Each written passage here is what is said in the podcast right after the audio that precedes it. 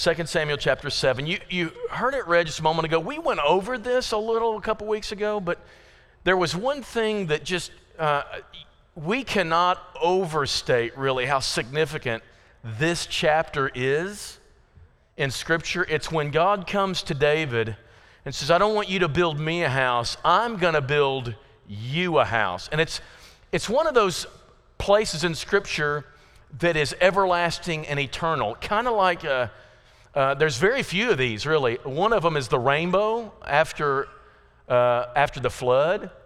Uh, the rainbow is not what a lot of people make the rainbow out to be today. You know, right? When you see the rainbow, you think in your head that covenant God made with everybody that He would never what? Flood the earth, all the earth with water again.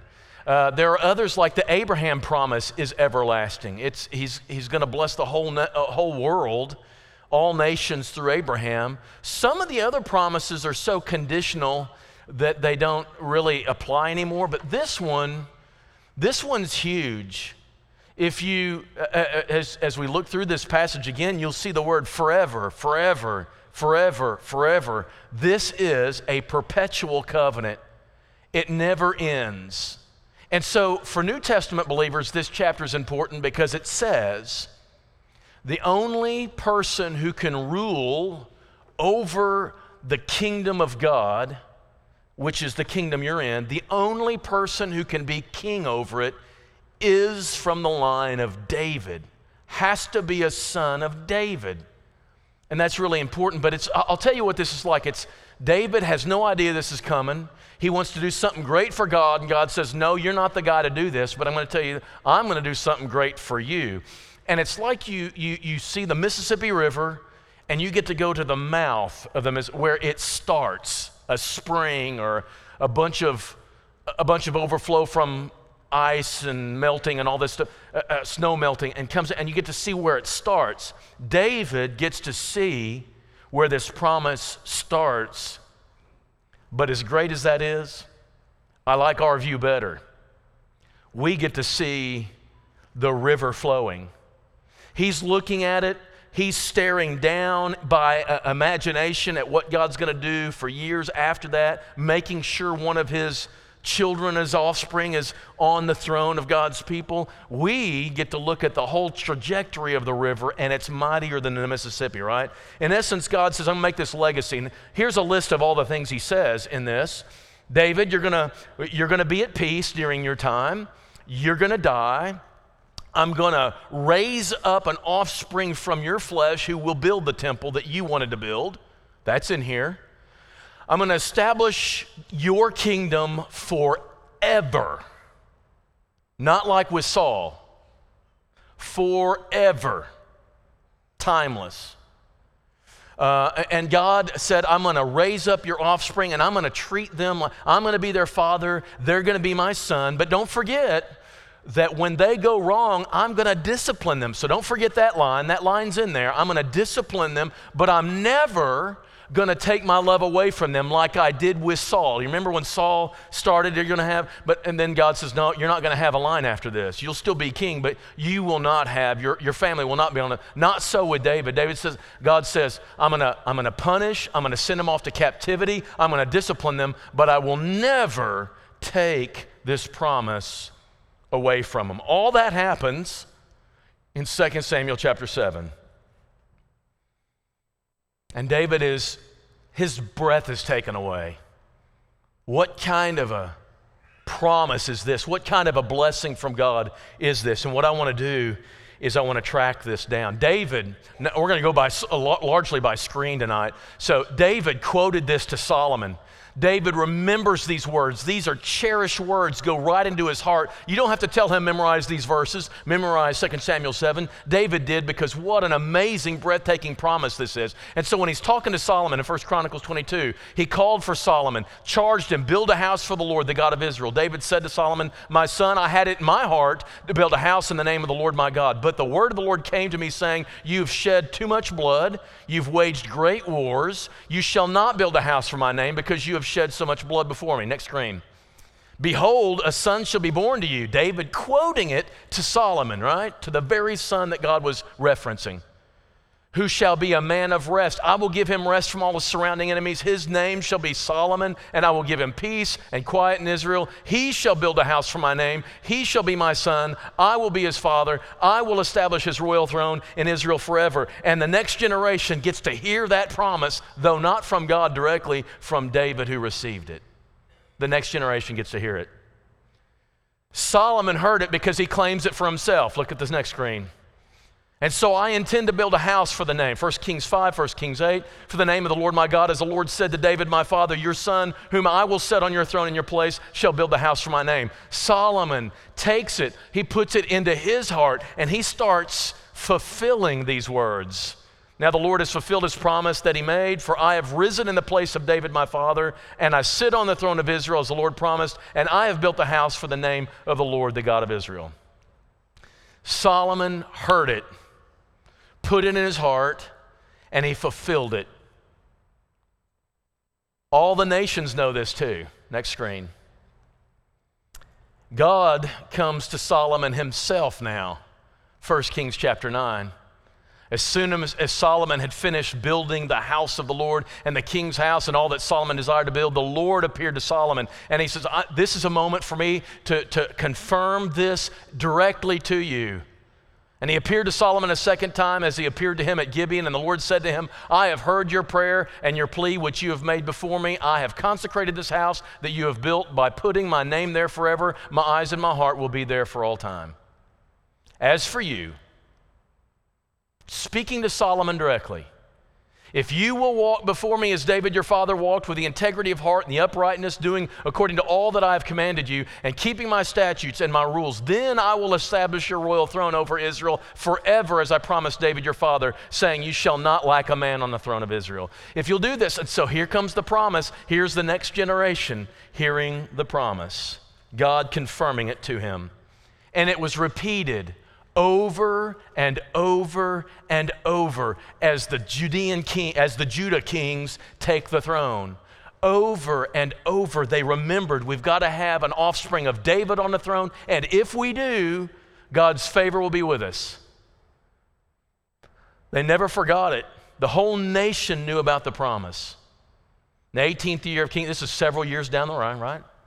Actually, 18th year of King Jeroboam, son of Nebat Abijam, right, began to reign over Judah. He reigned for three years in Jerusalem. His mother's name was whatever, right? And he walked in all the sins his father did before him. His heart was not wholly true to the Lord his God as the heart of David his father had been.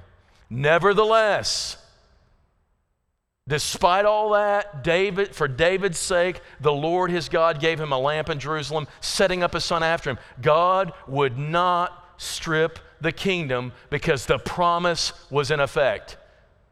He did discipline them, but he never took the throne away. Next screen. You see it repeated. The Lord was not willing to destroy Judah, though he should have for their behavior, for the sake of David, his servant. Next screen.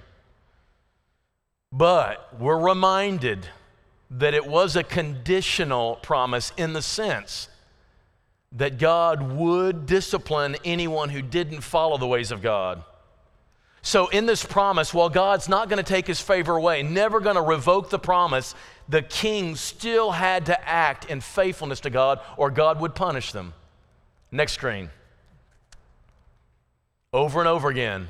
Over and over again. Keep going. Next screen.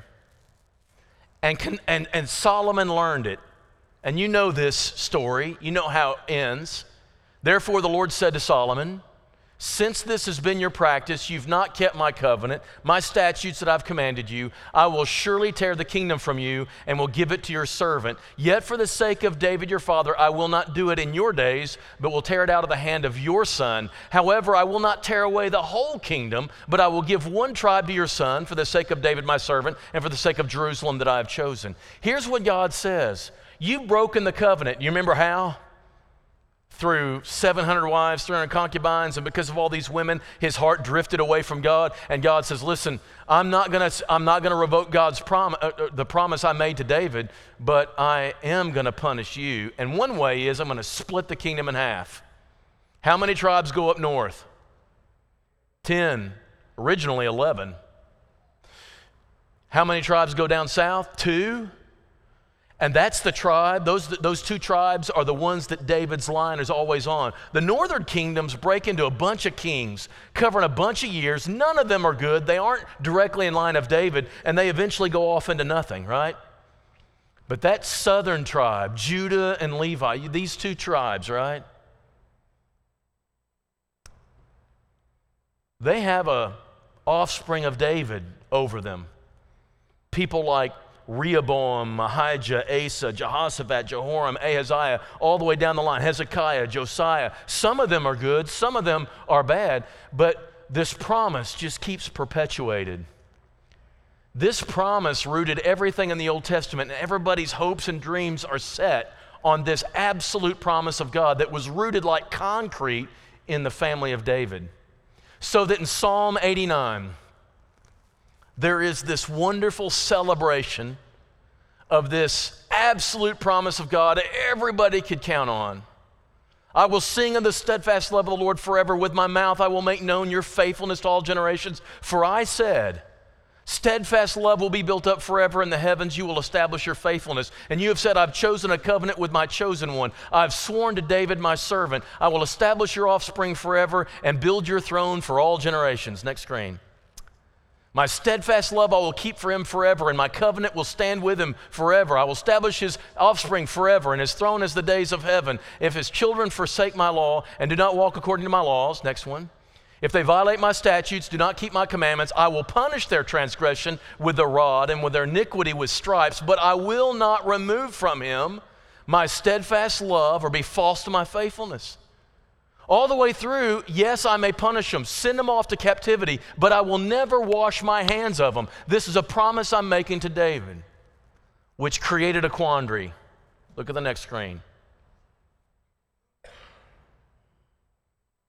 Now you've cast off and rejected him. You remember after, even after the southern tribes, as much as they're related to David, even they refused to follow God. And so God said, I had enough of it. He brings in a nation of people to take them captive called the Babylonians. We saw that in the Daniel VBS. And they're taken off and they don't have their land anymore. They don't have their temple anymore. Is the promise to David null and void now? Is it done? We're sitting here, we're under Nebuchadnezzar now. Where is the offspring of David? Where's the promise God made that was perpetual, the forever, forever, forever, forever, forever promise? Where is that? It is a quandary, isn't it? What happened to it? What's God going to do to keep His word when He's made this promise that is so easy to measure? Now you've cast off and rejected. You are full of wrath against your anointed. You have renounced the covenant with your servant. This is written while in Babylon, wondering what happened to the promise, right? You've defiled the crown, his crown in the dust, and you have breached all the walls, and you have laid his stronghold in the ruin. All who pass by plunder him. He has become a scorn of his neighbors. Where is this grand promise of God? You ever wonder that in your life sometimes? All things work together for good. Oh, really? Because this ain't looking too hot. Leads to a quandary. They're in captivity wondering, how's God going to get himself out of this reputational mess? And then the prophets come. Prophet number one.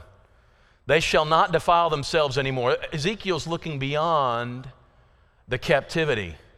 He's in the captivity looking beyond it. They will not defile themselves any more with their idols and their detestable things or with any of their transgressions, but I will save them from all the backslidings in which they have sinned and will cleanse them, and they shall be my people, and I will be their God. My servant David will be king over them. It's not over. The story's not written yet. I'm telling you, that promise back there in 2 Samuel 7 is still in effect, even while you're in a foreign land with no power of your own, even though you're in subjection to people who are holding you in slavery. I'm telling you, hold on to the promise. This is a roller coaster ride, y'all, and you're on a dip, right? Next screen. Jeremiah took his stab at it too. Remember, Jeremiah didn't go into captivity, but he's writing about the captivity. Behold, the days are coming, declares the Lord, when I will raise up for David a righteous branch, and he will reign as king and deal wisely. The promise is not over. Next screen. Probably the best one Isaiah To us a child is born, to us a son is given. The government will be upon his shoulder. His name shall be called Wonderful Counselor, Mighty God, Everlasting Father, Prince of Peace. Next screen. Of the increase of his government of his peace, there will be no end. There will be no end.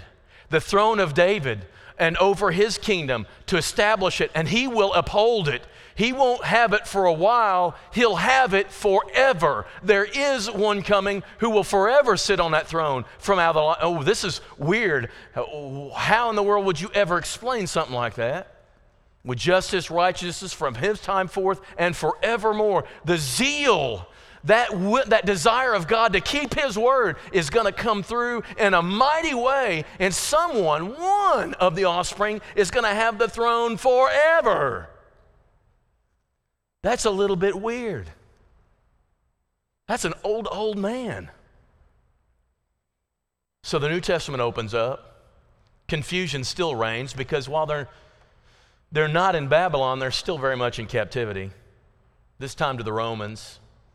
And when the New Testament opens up, you've had these genealogies that we all get so bored with. You read these, and your resolve to read the New Testament nearly dies, but it's just very short. Begat, begat, begat, begat, begat, begat. And that's, uh, you, you want to memorize a few verses? Just say begat, begat, begat, begat. And you got three or four verses for, you know, for lads to leaders. But in Luke, next screen, as you're introduced to Jesus, both in Matthew and in Luke, Luke's genealogy is just after this, but and behold, you will conceive. This is talking to Mary in your womb and bear a son, and you shall call his name Jesus. He'll be great. He'll be called the Son of the Most High, and the Lord God will give him the throne of his throne of his father David. Whoa, the promise. This is a trigger. This is a trigger to make you remember. In case you put it away, in a treasure chest and forgotten it, in case you've become hopeless, thinking that this is a promise of God that He just can't have a way to fulfill. Just in case, I want you to know He's the. And that's why both genealogies, whether you trace it through Mary or whether you trace it through Joseph, they both come through David. He's pressed. He's pressed to make sure you know He's right there in line with the promise. Don't you think? God's forgotten or become incapable of bringing it about. Don't you fall for that ploy. Because he's about to act again. And it's in Jesus. He will reign over the house of Jacob. How long, y'all? For what? How long? Forever. He's going to be on it forever. And there's when, when's his kingdom going to end? It ain't gonna. It's not gonna end. You're not supposed to say ain't, but in this case, you can. Who, who says? Romans chapter 1, when Matthew, when Matthew, when Paul is introducing the gospel, Paul, a servant of Jesus Christ, called to be an apostle, set apart, promised beforehand through his prophets concerning his son who was descended from David. That's one of the first details he wants to give. Descended from David. And so here Jesus is born, and suddenly the, the hope is ignited again that this promise might actually come to be.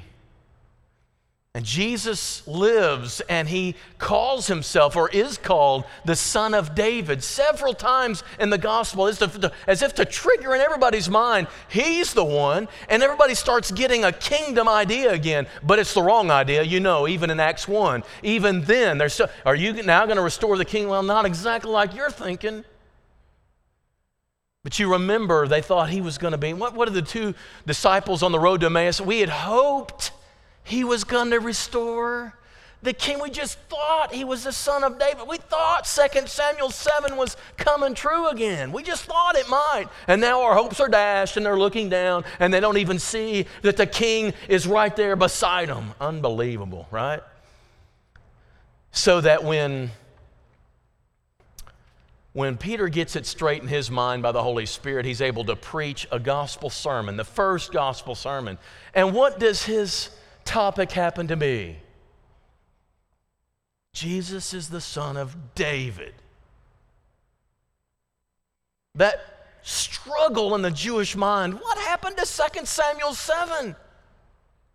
That's the reason why this could cut them to the heart so quickly. It doesn't have to take a lot of conversation for them to realize what they've done because the Son of David, the Son of David promise that's in their mind, it's in every Jewish mind, but it's a, a source of confusion and embarrassment and hurt and shame and hopelessness. And, but it's there. It's there because God said it and they've got to square it in their mind. And so, brothers, I may say to you with confidence about the patriarch David that both he died and was buried, and his tomb is with us to this day. Being therefore a prophet, and knowing that God had sworn with an oath to him that he would set one of his descendants on the throne, he foresaw and spoke about the resurrection of Jesus. How could somebody be on the throne forever and his kingdom? How could that possibly be? Because of resurrection. That's why, because of resurrection, that nobody could see that coming. Unbelievable. God fooled everybody. Not fooled he just kept it hidden. He foresaw and spoke about the resurrection of the Christ, that he was not abandoned to Hades, nor did his flesh see corruption. This Jesus, God raised up, we're all witnesses of this. Being therefore exalted at the right hand of God, having received from the Father the promised Holy Spirit, he's poured out on you all that you yourselves are seeing and hearing.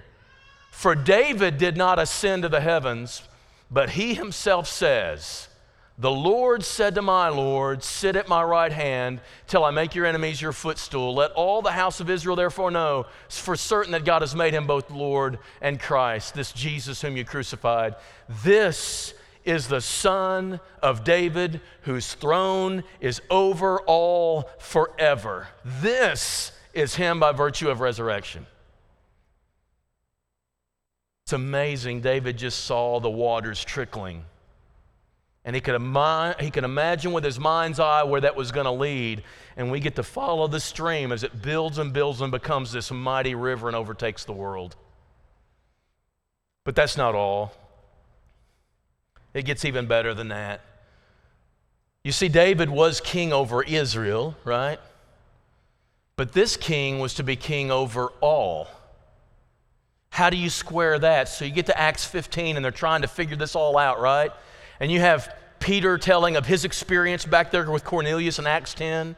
You have Paul talking about his missionary journeys with Barnabas and, and all the, the fruit that's being born of the Gentiles, but still there's a confusion. How do we, how do we, uh, how do we have a kingdom with Gentiles? How do we do the Gentile thing? And then James, finally, that's the weird thing. It's not an apostle who solves this, it's an elder, an elder of the church at, at Jerusalem. And after they'd finished, after Peter and Paul, uh, apostles, get done speaking, James stands up.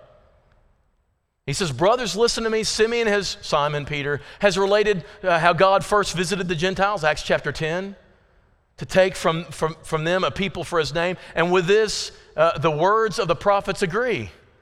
What he's telling you was forecast back there in the Old Testament. Here it is. After this, captivity. I will return. I will rebuild the tent of David that's fallen. I'm going to put the promise back. I will rebuild its ruins. I will restore it so that not just that Israel may rule the world against, so that the remnant of all mankind may Lord, and all the Gentiles are called by my name, says the Lord, who makes these things known from of old. I am restoring David to the throne of Israel so that he can be over the throne of the entire world, so that when Jesus speaks right before the Great Commission, he says, All authority on all authority in heaven and on earth has been given to me. I'm on the throne and I'm ruling and I'm reigning. And the promise of David is alive and well. The only reason the only reason we're called the church of Christ, not the church of David and Abraham, is because all those promises led to Jesus and he's the Son of God who completed the gospel plan. But if you are going to be in the kingdom of God, you have to be subservient, submissive to the lordship of the Son of David, or you're not in God's kingdom. That was established in 2 Samuel 7. And that's still true today. One last verse Isaiah 55. Come, everyone who thirsts, come to the waters, and he who has no money, come, buy and eat. Come, buy wine and milk, and without money and without price. Why do you spend your money for that which is not bread, and your labor for that which does not satisfy? Listen diligently to me, and eat what is good, and delight yourselves in rich food. Incline your ear, come to me, hear that your soul may live, and I will make you an everlasting covenant, my steadfast, sure love for David. It's available today you can be in the kingdom of God if you will submit to the Son of David who rules forever. Come enjoy the covenant blessings. Come participate in the glory of union with God. Enjoy Him. But you have to submit to the Son of David who sits on the throne. He is your Savior, He is your Lord. And today, you can bow your knee to King Jesus. You can enter the kingdom of God, but you must submit to the promise made in 2 Samuel chapter 7. You must submit to the one who is the son of David. This chapter was a big deal. The covenant he talks about is forever. It's the covenant you get to be a part of. And tonight, you are either a person who's in submission to the Son of David who's on the throne, or you need to be. And tonight, you have another chance. Bow your knee, call Jesus Lord, be immersed in the waters of baptism, rise to walk a new life in the kingdom of God. That's an option you have because of the promise God made. If that's a response you need to make, make it now as we stand and as we sing.